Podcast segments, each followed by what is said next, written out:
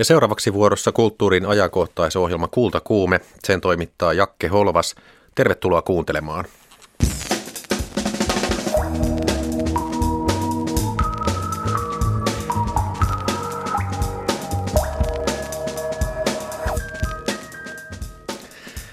Ja tämän lähetyksen aiheita ovat.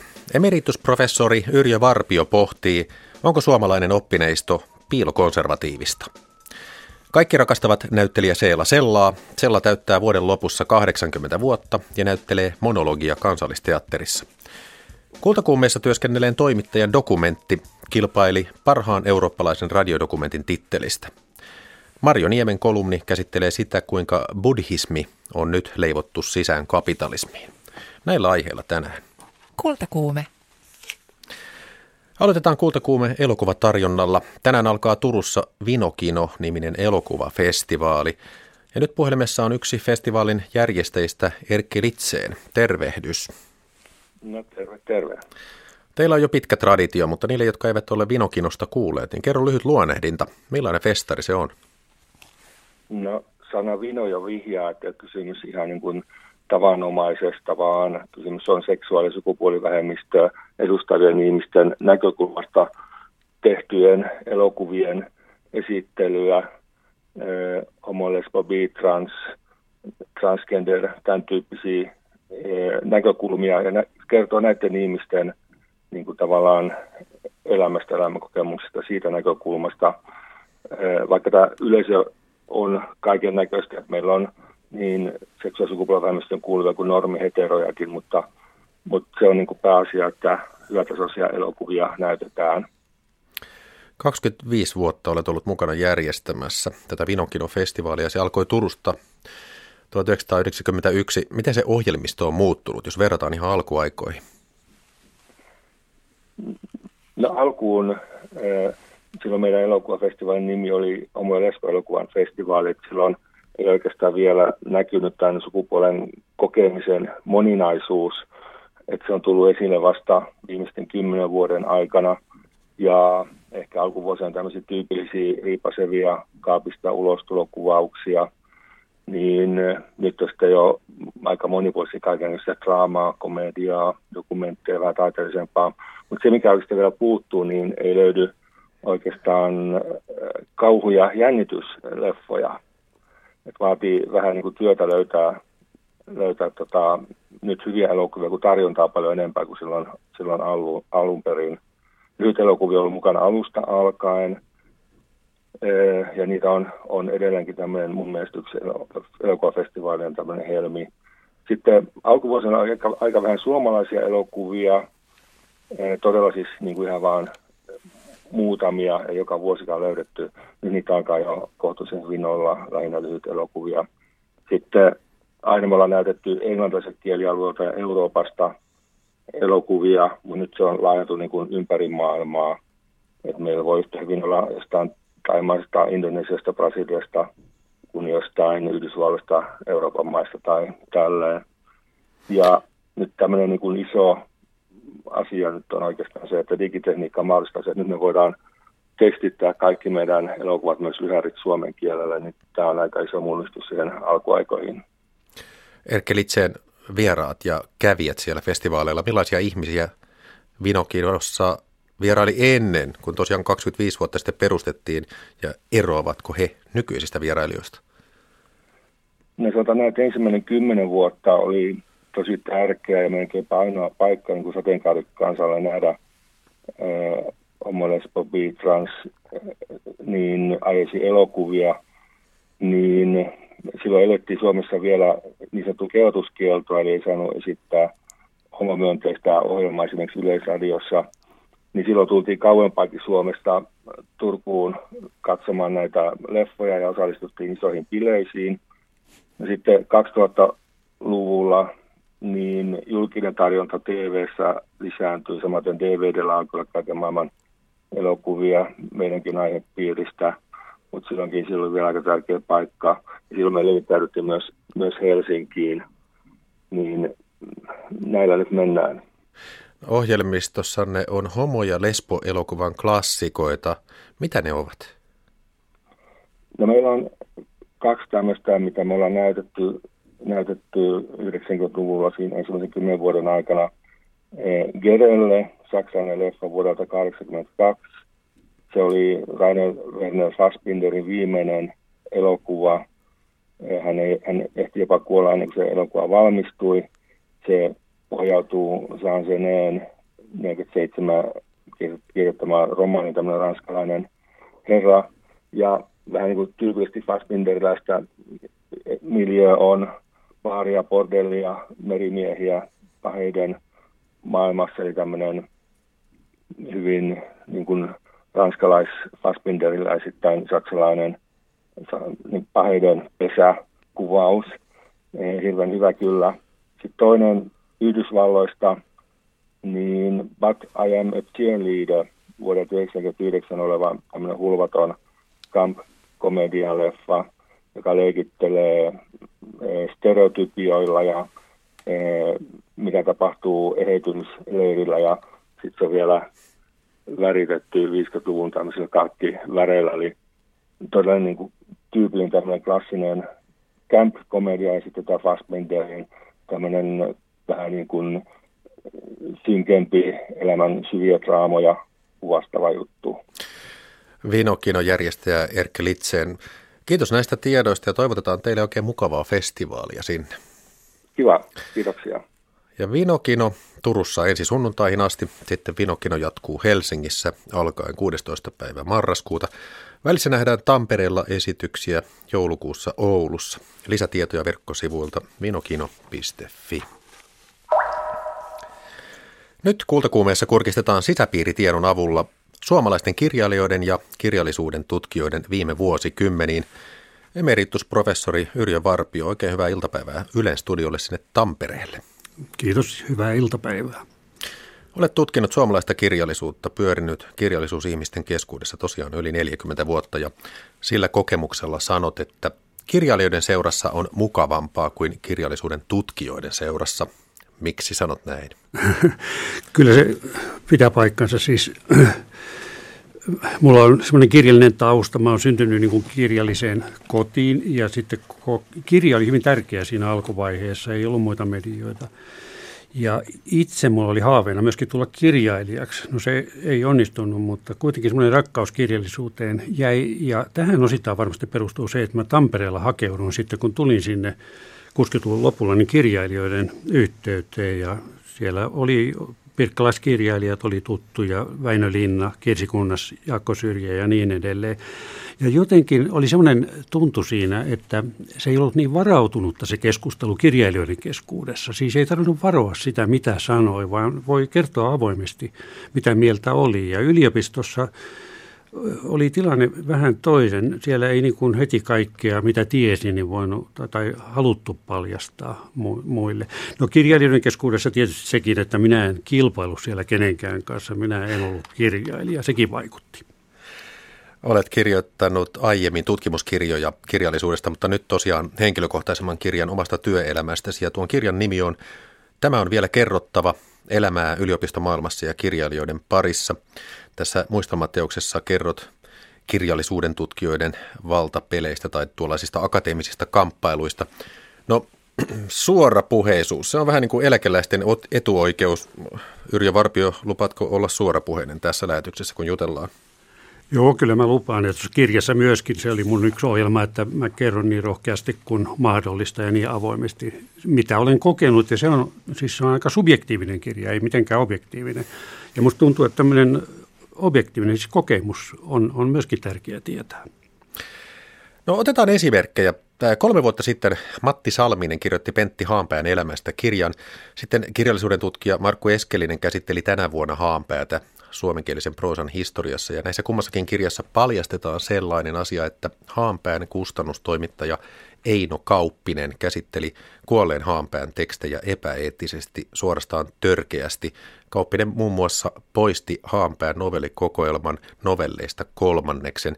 Ja Eskelinen sanoo tästä niin, että poistojen syynä oli Kauppisen ahdasmielinen kristillinen vakaumus, joka ei sallinut kirkon ja pappien pilkkaamista. No miten tämä tulee sinuun, Yrjö Varpio?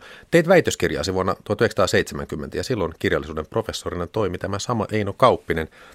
Näkikö nuori Yrjö Varpio tuolloin kauppisessa mahdollista ahdasmielisyyttä? No ei sitä sillä lailla niin kuin suorasti ja kristillisyyttä ja niin edelleen, mutta siis se kyllä näkyy, että hän asentaa asennoitu hyvin voimakkaasti. Silloin oli yliopistoradikalismin vuodet ja, ja tuota, opiskelijat järjesti suuria kokouksia ja, ja tiedonantoja ja, ja niin edelleen. Ja sitä vastaan kauppina oli hyvin voimakkaasti, niin kuin muutenkin humanistiprofessorit olivat siihen aikaan. Minua se ei ollenkaan seikäyttänyt, koska mä tulin saksalaisesta yliopistosta, olin siellä opiskellut jonkin aikaa. Että se oli mulle tavallaan tuttua tämä mutta siis tämä tämmöinen niin ylipoliittisuus siinä vaiheessa, niin se kiristi ilmapiiriä. Ja Kauppinen otti mut puhutteluun vähän ennen kuin hän ohjasi mun väitöskirjan, hän oli vastaväittäjä ja vähän ennen kuin väiteltiin, hän otti mut puhutteluun työhuoneessa ja selvästi niin kuin kiihtyneessä mielentilassa sanoi, että, että olet tainnut hypätä stalinistien kelkkaan. No siinä ei ollut mitään perää, mutta siis tuo ilmapiiri oli juuri tuommoinen, että niin kuin kyräiltiin ja syyteltiin toisia niin sanot tuossa kirjassasi, että kaikki vasemmistolaiselta haiskahtavakin oli hänelle punainen vaate. Olisiko Kauppinen voinut jarruttaa Haanpään tekstien julkaisua, koska niistä olisi voitu tulkita vasemmistolaisuutta?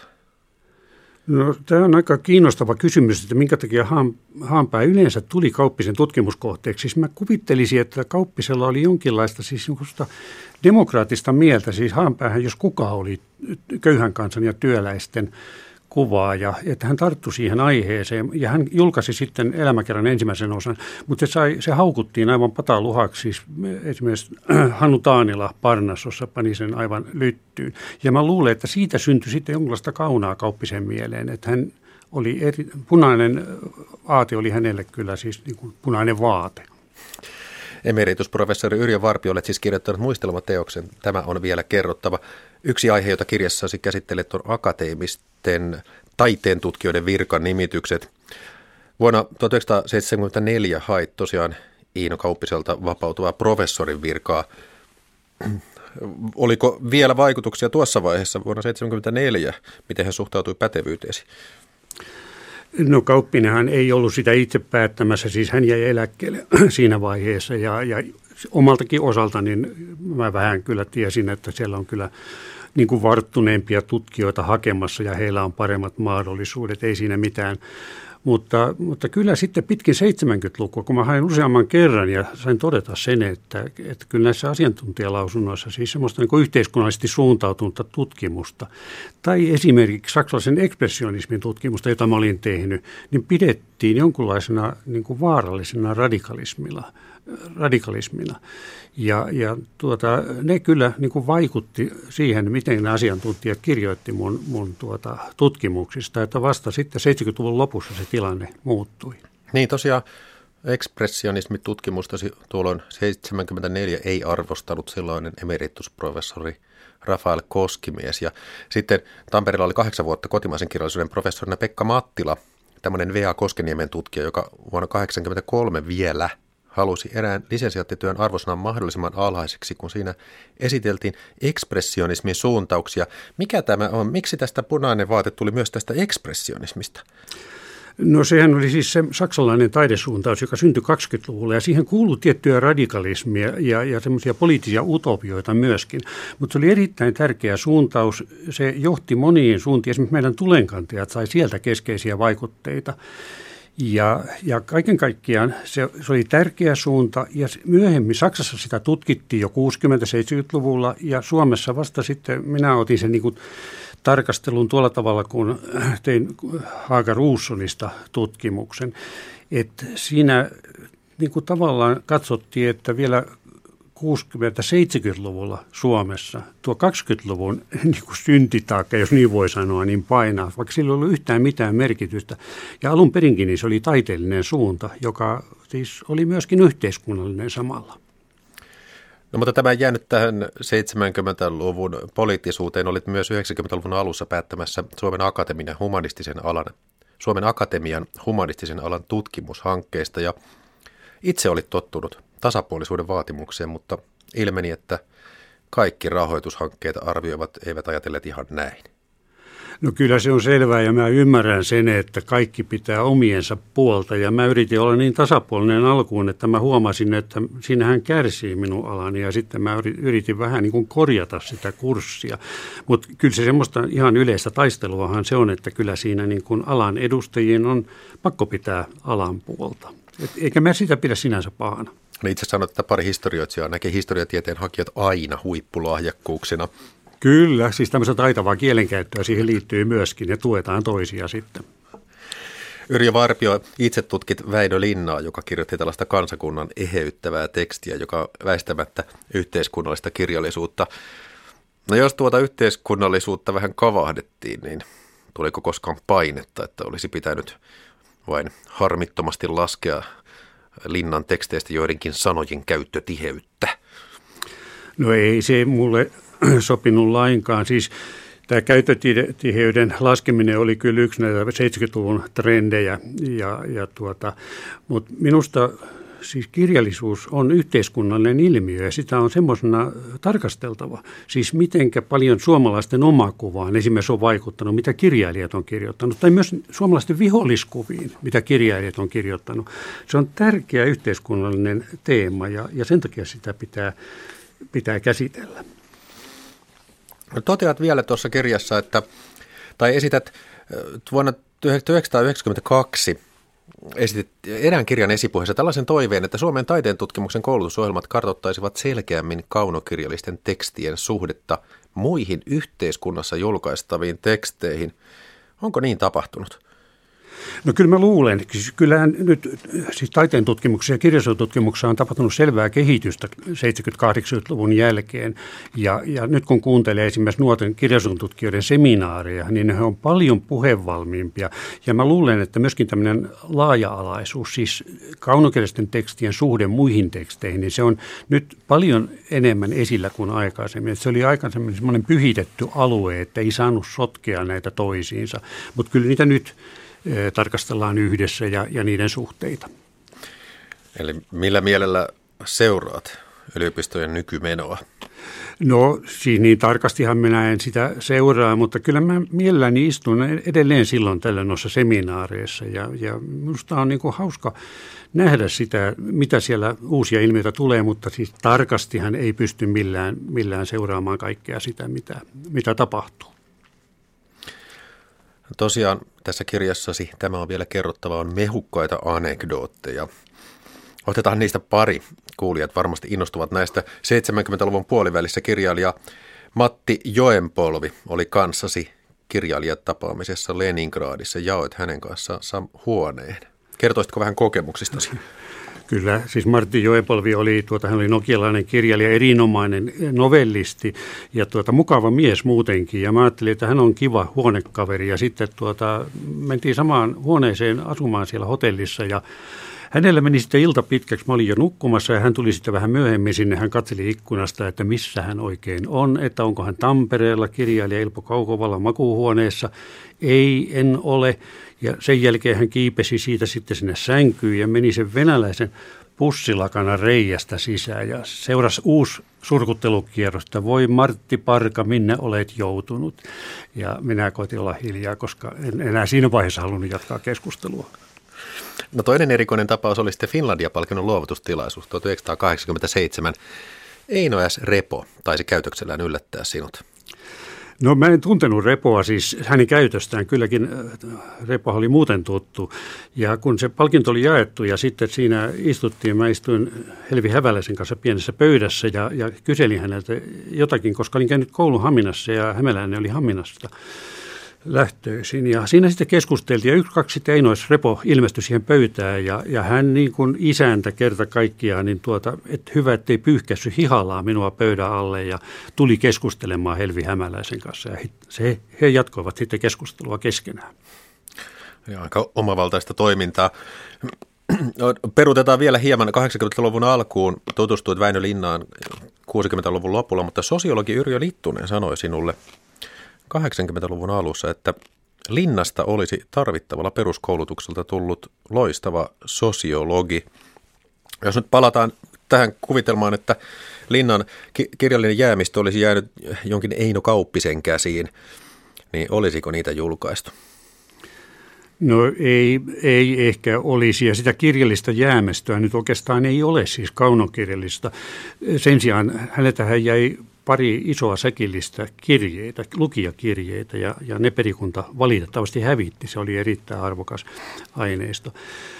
Mutta tuota, tuo Linnan sosiologin taito, niin se oli aivan selvä. Siis hän oli lukenut tavattoman paljon ja sitten hän oli myöskin rohkeus niin sanoa asiat suoraan. Se joskus, muistan miten pirkkalaiskirjailijoiden kokouksessa illalla myöhään, niin hän niin kuin sivumennen totesi siinä, että kirjailijalle ei anneta mitään vapauksia, että hänen täytyy itse ottaa ne. Ja minusta se oli siis semmoinen ajatus, joka yliopistomaailmassakin pätee hyvin, että on oltava semmoista siviilirohkeutta tai kansalaisrohkeutta, jonka, joka mukaan toimitaan. Emeritusprofessori Yrjö Varpio, olet kirjoittanut siis muistelmateoksen Tämä on vielä kerrottava elämä yliopistomaailmassa ja kirjailijoiden parissa. Tuosta tulee vertailukohtana mieleen estetiikan professorina toimineen Arne Kinnusen muistelmateos Päätoiminen elämä. Kumpi teistä on rehellisempi itselleen? Ei se Kinnusen, mä olen lukenut sekä Kinnusen että Maria-Liisa Nevalan kirjat ja vähän katsoin, että miten paljon he puhuu yksityisestä ja miten paljon julkisesta. Ja musta tämä suhde on nimenomaan mielenkiintoinen. Ja kyllä Kinnusella on aika paljon sitä ja, ja en mä huomaa, että Kinnunen olisi epärehellinen siellä. Kyllä hän, hän kirjoittaa myöskin niin kuin aika tarkoin, mitä hän on kokenut ja, ja tuntenut. Vuonna 1981 sinut valittiin professoriksi. Ja tuolloin kirjoitit päiväkirjan, että onko kaikki nyt saavutettu? Ja vastasit, että ei, on käytävä opiskelemaan. Rupesitko tuolloin opiskelemaan? se on vähän retorinen lausatus tietysti, mutta kyllä se paikkansa pitää. Siis siitä lähtien mä rupesin niin kuin kirjallisuustiedettä vakavasti opiskelemaan. Siis siinä vaiheessa hän oli näin, siis kauppisella ei ollut oikeastaan mitään kirjallisuuden tutkijan koulutusta. Hän oli kustannusalan ihminen ja kun yliopisto kasvoi silloin hyvin voimakkaasti 70-luvulla, niin sinne tota, tuli väkeä, jolla ei ollut mitään yliopistokokemusta ja sen tieteen alan kokemusta. Ja se oli myöskin sitten nuorimmille tutkijoille hankala. Että kyllä mä muistan, että oli ihan niin kuin järjestelmällisesti käytävä opiskelemaan kirjallisuustiedettä. Tuossa kirjasi lopussa mietit, että mikä oikein saa ihmisen kirjoittamaan ja sitten siteeraat ranskalaista Roland Baattia, joka ennen kuolemaansa sanoi, että kirjoittaminen on tapa siirtää elämää eteenpäin. Se on keino taistella kuoleman tuhoavaa tunnetta vastaan. Voi kuvitella kylvävänsä siemeniä. No sinun jälkeesi jää äh, Lauri Viita ja Väinö Linna tutkimusta, kirjallisuuden ja sen tutkimuksen historiat ja muuta tutkimusta. No elämä on tietysti edessä, mutta tyydyttääkö tuo kirjojen elämä, jonka olet nyt siirtänyt eteenpäin? No tuo Partin ajatus, se on kyllä, puhuttelee minua aika vahvasti. Että mä luulen, että se ei ole niinkään sitä, että, että hän itse, niin kuin hänen maineensa eläisi ikuisesti, vaan se, että saadaan tallennettua jotain kokemuksia, elämyksiä, mitä on ollut olemassa, että niin kuin historia säilyisi ihmisten mielissä sillä tavalla. Siis Shakespearella on yksi sonetti, jossa hän kirjoittaa siitä, mitenkä – hän kirjoittaa niin kuin ylistysrunon musteelle, miten muste tallentaa hänen rakkauskokemuksensa, vaikka se rakkauden kohde kuolee, niin se rakkaus elää ikuisesti siinä musteen jäljessä. No ei kirjoituksenkaan voi näin ehdottomasti luottaa, mutta siis tämä on mun mielestä juuri se tärkeä asia, että tämmöisiä yhteis- yhteiskunnallisia ja inhimillisiä kokemuksia niin tallentuu kirje- kirjoittajien työssä. Emeritusprofessori Yrjö Varpio, kiitos haastattelusta. Kiitos. Nykyiset dokumentit kertovat tekijöidensä traumoista ja perheongelmista. Vuodesta 1991 lähtien yleisradioyhtiöiden Pri Euroopan kilpailussa ollut, olleen Matti Ripatin mukaan kokeellisuus on dokumenteissa selvästi vähentynyt. Tästä aiheesta lisää kultakuumeessa reilun kuuden minuutin kuluttua.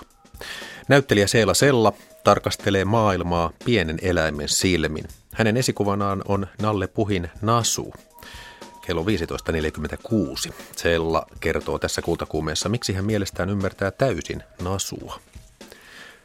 Mutta nyt on vuorossa kultakuumeen kolumni.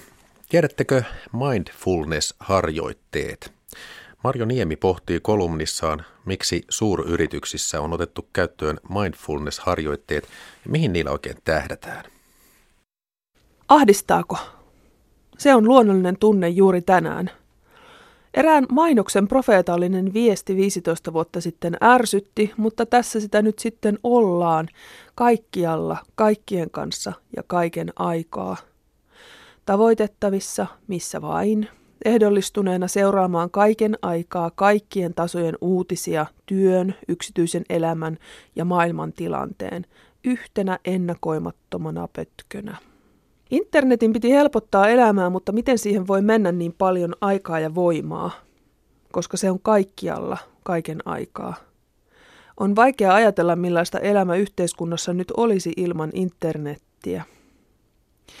Länsimaissa uskontojen paikan on ottanut mainosteollisuus, joka kertoo, miten kuuluu elää, miten olla oikein juuri tänään. Jumalien paikoilla istuvat yritysten hallitukset, joiden tehtävä on saada lisää tulosta. Mutta koska materia ei ahdistukseen tietyn tason jälkeen auta, on uushenkisyys ja sisäisen rauhan etsintä käynnissä. Ja missä on jotain käynnissä, siellä on mahdollisuus tehdä rahaa. Uushenkisyyden lajit voidaan pääosin niputtaa länsimaiseksi buddalaisuudeksi. Niiden päämäärä on hyvä ja ne alkavat tuntua välttämättömiltä pelastusrenkailta nykyajan puristuksessa. Niiden avulla toipuu työpaineesta ja kiihkeästä työrytmistä. Työelämän haasteena on pakko saavuttaa tuloksia yhä lyhyemmässä ajassa – Todellinen henkinen vapaa-aika on vähentynyt, mutta sillä pitäisi ehtiä saada itsensä luovuutta uhkuvaksi ja hyvän tuuliseksi seuraavan päivän töihin.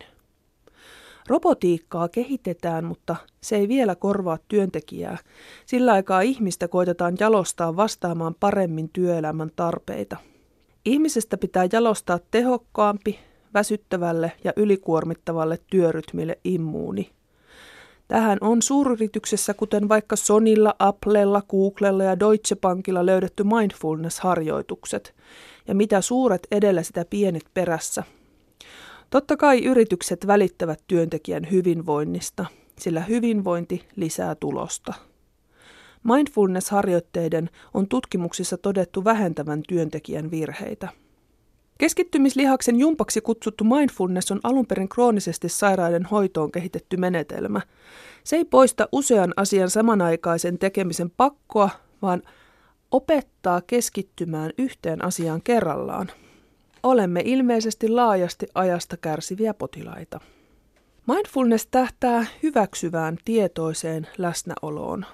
Sen on sanottu opettavan sulkemaan häiritsevät ajatukset pois – jos häiritsevät ajatukset johtuvat epäinhimillisistä työoloista, yrityksen moraalista tai maailman kärsimyksestä, ne kaikkoavat ja sinusta tulee parempi työntekijä.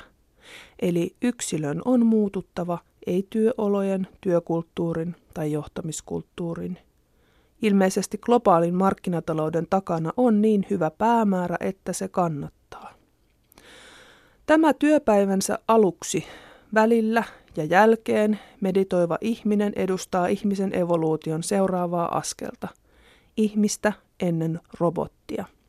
Filosofi Slavoj Zizek on kirjoittanut länsimaisen buddhismin ja globaalin kapitalismin yhteydestä. Tutkimusten mukaan länsimaista buddhismia mindfulness mukaan lukien harjoittaa 80 prosenttia suuryritysjohtajista. Buddhalaisuuden ytimessä on olemassaolon hauraus. Mikä tahansa voi milloin tahansa muuttua – se täsmää myös globaaliin markkinatalouteen, joka on yritysjohtajan työkenttä. Tällä kentällä mielenterveyden säilyttämiseen tarvitaan sisäistä etäisyyttä, jota meditoiminen tuo. Asioiden oikein tekeminen ei riitä, pitää tehdä oikeita asioita. Jos oppii mielenrauhaa, kannattaa miettiä, mihin sen lahjan käyttää. Vanha kunnon aktivismi on hyväksi havaittu toiminnan muoto, mindfulnessilla tai ilman – Orjuus lopetettiin aktivismilla, ei asioita hyväksymällä. Häiritsevä ajatus saattaa nimittäin edustaa myös järjen ääntä. Omaa oloa voi parantaa lopulta vain parantamalla oloja, omia ja muiden, ei niitä hyväksymällä tai kieltämällä. Näin sanoi kultakuumeen kolumnisti Marjo Niemi. Ja kerrotaan tähän väliin, että tänään on perustettu uusi lastenkirjallisuuspalkinto – Porvoon kaupunki ja KSF Median sanomalehti Öst Nylund ovat perustaneet lastenkirjallisuuspalkinnon ja sen nimi on Runeberg Junior. Runeberg Junior myönnetään suomen tai ruotsinkieliselle lastenkirjalle, jonka kohderyhmänä ovat 6-9-vuotiaat lapset. Palkinnolla halutaan edistää lasten lukuintoa. Palkinto on suuruudeltaan 10 000 euroa ja se jaetaan ensimmäistä kertaa Runebergin päivänä 5. helmikuuta 2017 Porvoossa, siis samana päivänä kuin kirjallisuuden Runebergin palkinto. Lisäksi suomalainen kirjakauppa on saanut tänään uuden johtajan. Otava-konsernin hallitus on nimittänyt suomalainen kirjakauppa Oyn toimitusjohtajaksi Panu Porkan. Porkka siirtyy suomalaiseen kirjakauppaan Tokmanni Oyn myyntijohtajan tehtävistä. Sitä ennen hän on työskennellyt eri tehtävissä Lidl-yhtiöissä. Porkka on 39-vuotias. Kultakuume. Viime viikolla Berliinissä käytiin Euroopan yleisradioyhtiöiden vuosittainen Pri Europa-kilpailu. Tänä vuonna maanosan parhaat radio, TV ja nettituotannot kilpailivat Berliinissä 30 kertaa. Myös kultakuumeen toimittaja Mari Lukkarin dokumentti oli valittu kilpailemaan parhaan eurooppalaisen radiodokumentin tittelistä. Seuraavassa saatte kuulla kisaajan Mari Lukkarin oman kuvauksen Berliinistä. Rundfunk Berlin Brandenburgin edustalla hulmuavat Pri-Euroopan siniset liput. Katukiveyksessä siniset logot ohjaavat kulkijan oikeille oville. Meitä kulkijoita tulee joka puolelta Eurooppaa. Aulan infotiskiltä saan oman nimilappuni. Siinä lukee kullatuin kirjaimin Jury.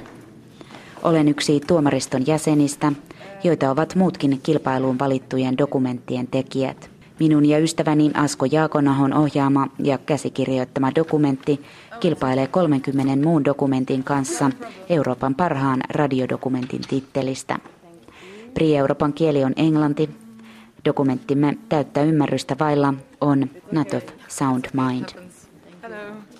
Thank you and wait a second ideana on kuitenkin se, että olisi niin kuin jokaisesta maasta tai niin kuin ei pelkästään maasta, koska Saksassa on useampia eri osavaltioita ja useampia eri radioyhtiöitä, mutta että niin kuin aina lähetetään se vuoden paras tänne.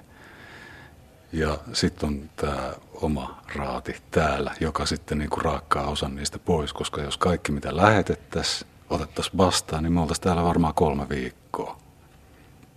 Niin. Niillä on sitten ne omat kriteerit, joista kukaan ei tiedä yhtään mitään. Hän on Matti Ripatti, yksi ensimmäisistä ihmisistä, joihin tutustuin festivaaleilla.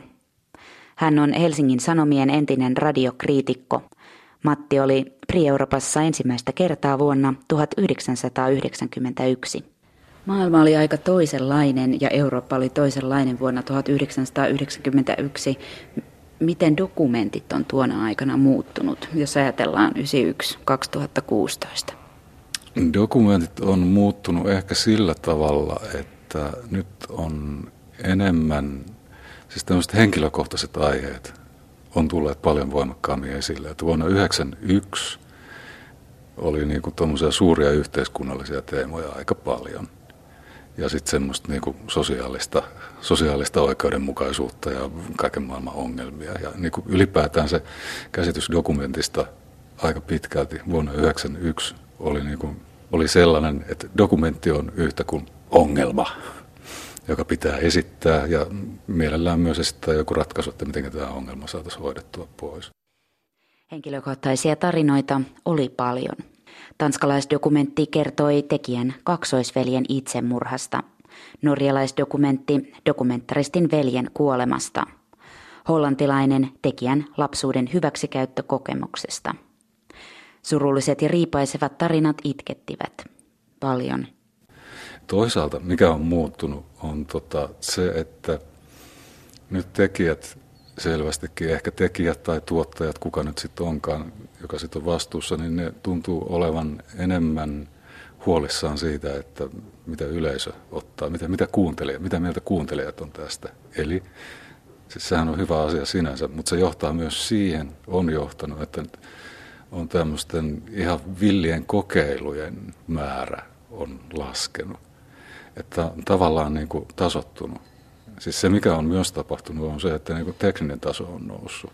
Että vielä vuonna 1991 niin ja aika monta vuotta sen jälkeenkin, niin tuli sellaisia juttuja, jotka oli niin kuin, niin saattoi olla loistava idea ja niin kuin hienoja henkilöitä ja niin edespäin, mutta niin kuin tekniikka oli niin kammottavaa, siis huonoja äänityksiä, järkyttäviä leikkauksia, kammottavaa miiksausta, kaikkea sellaista. Niin kuin, semmoista ei ole nykyään oikeastaan just lainkaan. Että se niin semmoinen tekninen perustaso on noussut, mikä tekee niin kuin tietysti niistä jutuista helpommin kuunneltavia.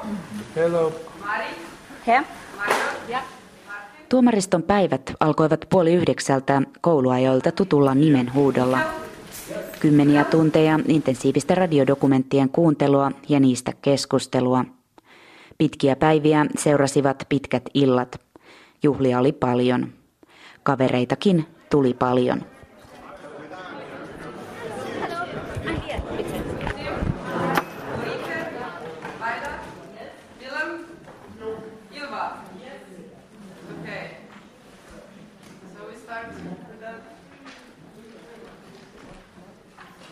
Mitkä on fiilikset nyt? Seuraavaksi on meidän. Tämä on aika jännittävä hetki, koska on enää puolitoista minuuttia siihen, kun meidän dokkari on täällä kansainvälisen yleisön kuunneltavana. Ja tietysti kaikkein kiinnostavinta on kuulla, että mitä, mitä tämä yleisö sitten sanoo, sano, sanoo tästä dokkarista sitten jälkikäteen. Totta kai se jännittää, koska, koska tota, kuinka, kuinka suomenkielinen dokumentti välittyy kansainväliselle yleisölle, mutta kyllähän nämä muutkin dokkarit, jotka täällä on ollut, ne on kuitenkin ei, ei siis sitä kielimuuria niin älyttömästi ole ollut, ainakaan näissä parhaissa dokumenteissa. Kaikille on jaettu käsikirjoitukset, joissa on käännetty kaikki englanniksi.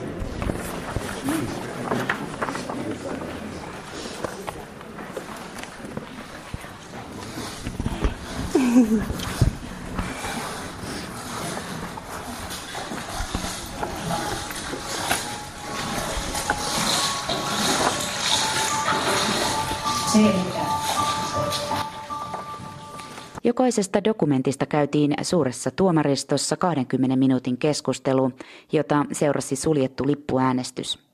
Meidän dokumenttimme nosti selkeän jaon sukupolvien välille. Nuoremmat tuomaristossa ymmärsivät ja pitivät kuulemastaan. sitten nämä huomasin, että monissa niissä kommenteissa oli sukupolviero. Jotenkin nuorempi polvi, tai ehkä me oltiin niinku tehty kavereita niistä. niistä. Niin. Dokumentistamme tuli lopulta paljon palautetta. Se ei kuitenkaan riittänyt, sillä festivaalin päättäneessä kaalassa palkinto meni toisaalle. The winner of for Best European Radio Documentary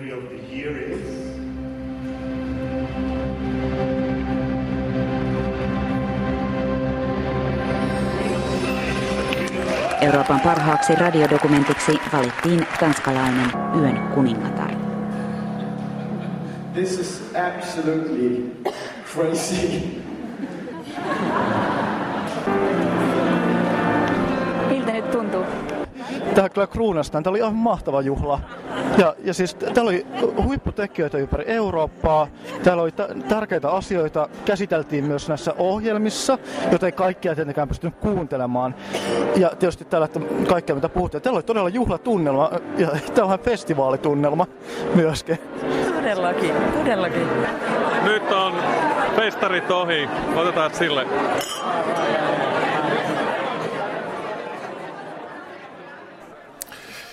Kili, kili. Täyttä ymmärrystä vailla dokumentti esitetään uusintana todellisia tarinoita sarjassa täällä Yle Radio yhdessä huomenna torstaina 27. päivä kello 22.05.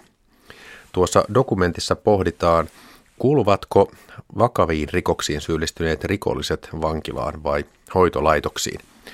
Äskeisessä jutussa olivat äänessä kirjailijatoimittaja Asko Jaakonaho, dokumentaristi Matti Ripatti – kriitikko Sampsa Oinaala ja äänisuunnittelija Jyrki Häyrinen. Toimittajana oli Mari Lukkari. Ja kerrotaan vielä se, että Yle Asian Titanic-hanke voitti pääpalkinnon Pri Euroopan online-sarjassa.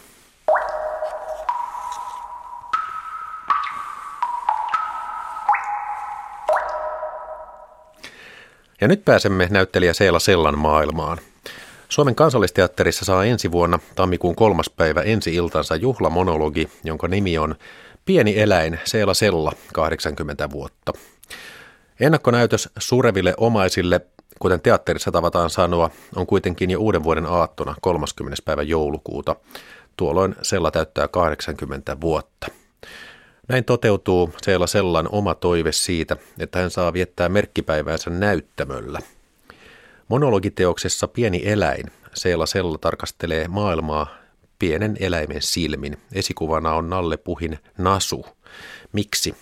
Sen kertoo nyt Seela Sella. Kun mä olen koko elämäni halunnut näytellä Nasua, kun aina kysytään, että mikä on lempirooli, mitä olisit halunnut näytellä, niin mä olisin halunnut näytellä Nasun, koska mä tiedän ihan tarkalleen, mitä Nasu ajattelee. Mä tiedän sen. Mä, mulla on Nasun sielu. Mulla on Nasun sielu, uskokaa tai jälkää. Mä tiedän, mitä Nasu ajattelee. Nasu on pieni eläin. Mä olen pieni ihminen. Ja sitten mä olen aika paljon samanlainen kuin Nasu. Mä olen aika kiltti, en mä ole mikään hirvittävä viisaskaan varmaan. Ja sitten mä innostun kauheasti, niin kuin Nasukin, se on aina valmis menemään joka paikkaan, vaikka hän oikein tiedä, mitä siitä tulee ja mitä sitten tapahtuu, mutta Nasu on aina mukana ja Nasu on hyvin tämmöinen positiivinen, niin mä haluan olla tämä Nasu, vaikka mä nyt tässä puhun niin kuin Nasuna, mutta oikeasti tämä pieni eläin on niin kuin minä ja mä puhun vanhan ihmisen näkökulmasta asioita niin kuin vanha Nasu ajattelisi ja puhuisi, että se on, Nasu ja minä on sama. Niin, tässä näytelmässä ihmettely on tärkeässä osassa. Mitä kaikkea siinä ihmetellään? Mä ihmettelen kaikkea, mitä maailmassa on. Nasu, Nasu miettii ja katselee. Taikka siis mä en saa puhua, että se on Nasu, koska mä en saa käyttää Nasun nimeä, kun se semmoinen joku Disney-niminen mies on ostanut sen Nasun nimen. Että mä oon vaan sitten pieni eläin. Kun, kun jotkut voi ostaa kaikkia, ne voi ostaa maita ja kokonaisia maa, maa, koko maakin voi olla jonkun ostama. Siis tätä Nasu ihmettelee tätä, tätä lähinnä tätä ihmisten elämää. Tämä on hyvin yhteiskunnallinen asia, mutta näin kun se tulee tämmöisen pienen eläimen ihmettelyn kautta, niin se ei vaikuta niin kriittiseltä, eikä mikään vaikuta, niin Nasuhan ei ole ilkeä. Se, ei, se vaan ihmettelee, että miksi tehdään tyhmyyksiä. Ja tärkeintä tietysti Nasulle on se, että kun metsiä hävitetään ja luontoa hävitetään, niin, niin eläimiltä menee nämä kodit ja mihin ne sitten menee. Ja on paljon eläimiä hävinnyt kokonaan, koska niille ei ole enää kotia.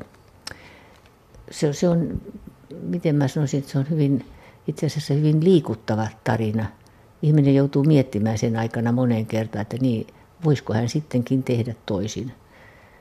Me ei voida niin kauheasti tätä pyörää pyörittää taaksepäin tässä digitaalimetsikössä, missä me nyt ollaan, mutta joitakin asioita me voitaisiin kyllä vähän hillitä ja katsoa pienten eläinten näkökulmasta. No kun tässä näytelmässä on vahva ekologinen sanoma, niin mikä on oma suhteesi luontoon sellaisella? Mitä vanhemmaksi mä tulen, sitä enemmän mä rakastan sitä, sitä luontoa. En ole mikään semmoinen metsässä kävijä, enkä välttämättä, mutta eläin, eläin tämmöinen, eläimet on mulle hirveän tärkeitä. Mulla on aina ollut tässä nyt vanhempana niin koira, ja nyt on koira mulla, jonka nimi on Nasu. Se on löytökoira, tämmöisiä reskiukoiria. Ja opin niiltä hyvin paljon – empatian no, olen tietysti empaattinen ollut varmaan omasta mielestäni ainakin koko ajan, mutta niiltä oppii vielä hirveästi semmoista kunnioitusta, kunnioitusta tätä luontoa kohtaan. Ja sitten luonnon hiljaisuus, mikä on tärkeintä, erittäin tärkeää tämä, että kuulee sen, paljonko hiljaisuudessa on ääniä, mitä hiljaisuus kertoo, puhuu. Se on tä- hiljaisuus, täydellinen hiljaisuus on täynnä ääniä. Tämä on täynnä elämää kaikki. Että me tajuttaisiin se, että me ollaan osa tätä. Että ihminen ei korottaisi itseensä. Ehkä meillä on vastuu joistakin asioista, mutta monistakin asioista meillä on vastuu. Mutta me ei ole loppujen lopuksi sen ihmeellisempi. Ja tämä luonto on sittenkin ihmeellisempi koko tämä elämä ja luonto on ihmeellisempi kuin mitä me ikinä voidaan kuvitellakaan.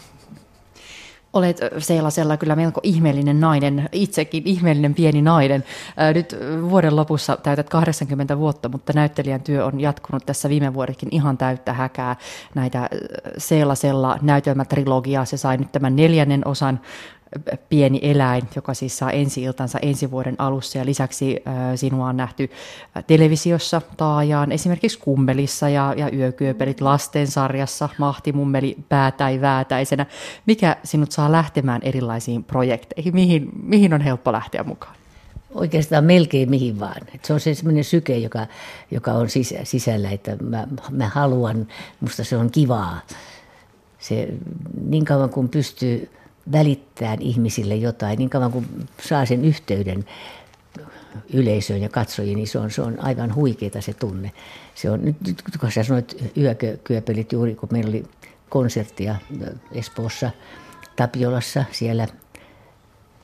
Ja kun mä menin sinne puoli yhdeksältä, ajattelin, että oi kauheeta, mä oon kyllä ihan poikki. Mä oon illalla tullut kotiin 11 aikaan ja sitten mä oon äkkiä kerännyt nämä vaatteet ja kaikki semmoiset laittanut kuntoon ja sitten mä tein tukkani semmoiselle kiemurolle, kun mä oon säkkärellä tukka siinä, kun täytyy olla niin kuin täillä on tämmöinen kauhean käkkärä, tämmöinen, tämmöisiä näin. Ja sitten menen sinne ja mä kovata Vuokolle Savoin sanoin, että että auta sit mä niissä lauluissa, että jos en mä jaksa, katso, että mä hyppelen tässä. Joo, joo, sanoo Vuokko. Ja sitten kun alkaa kello 11 konsertti, kun 700 pentua istuu siellä tällä tavalla näin silmät suurina ja sitten niin oi hyvä ihme se tunne, kuule, hän, siis siellähän minä juoksin salissa ja flyygelin alla ja siellä ja täällä ja Vuokko naurasi, kyllä se on niin kauheita, kun toi siellä on niin väsynyt. se, se, kun sieltä saa niin hirveästi sitä energiaa silloin, kun ihmiset on niin kuin mukana siinä ja se, että pystyy tavoittamaan ihmiset, ja niin varsinkin lapset, joille täytyy olla äärettömän rehellinen. Siis lapsia se, että siis vanhemmille ihmisille voi mennä joskus vähän huonompikin läpi, mutta pennuille ei.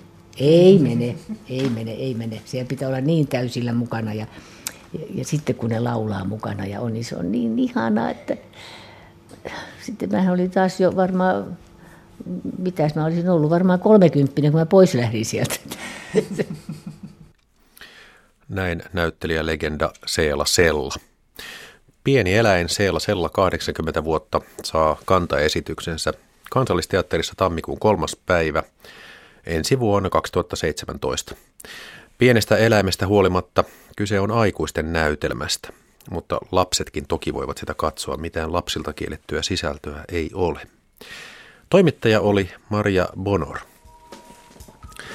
Kultakuume on tältä päivältä päättymässä. Kultakuumeen lähetykset löytyvät Areenasta.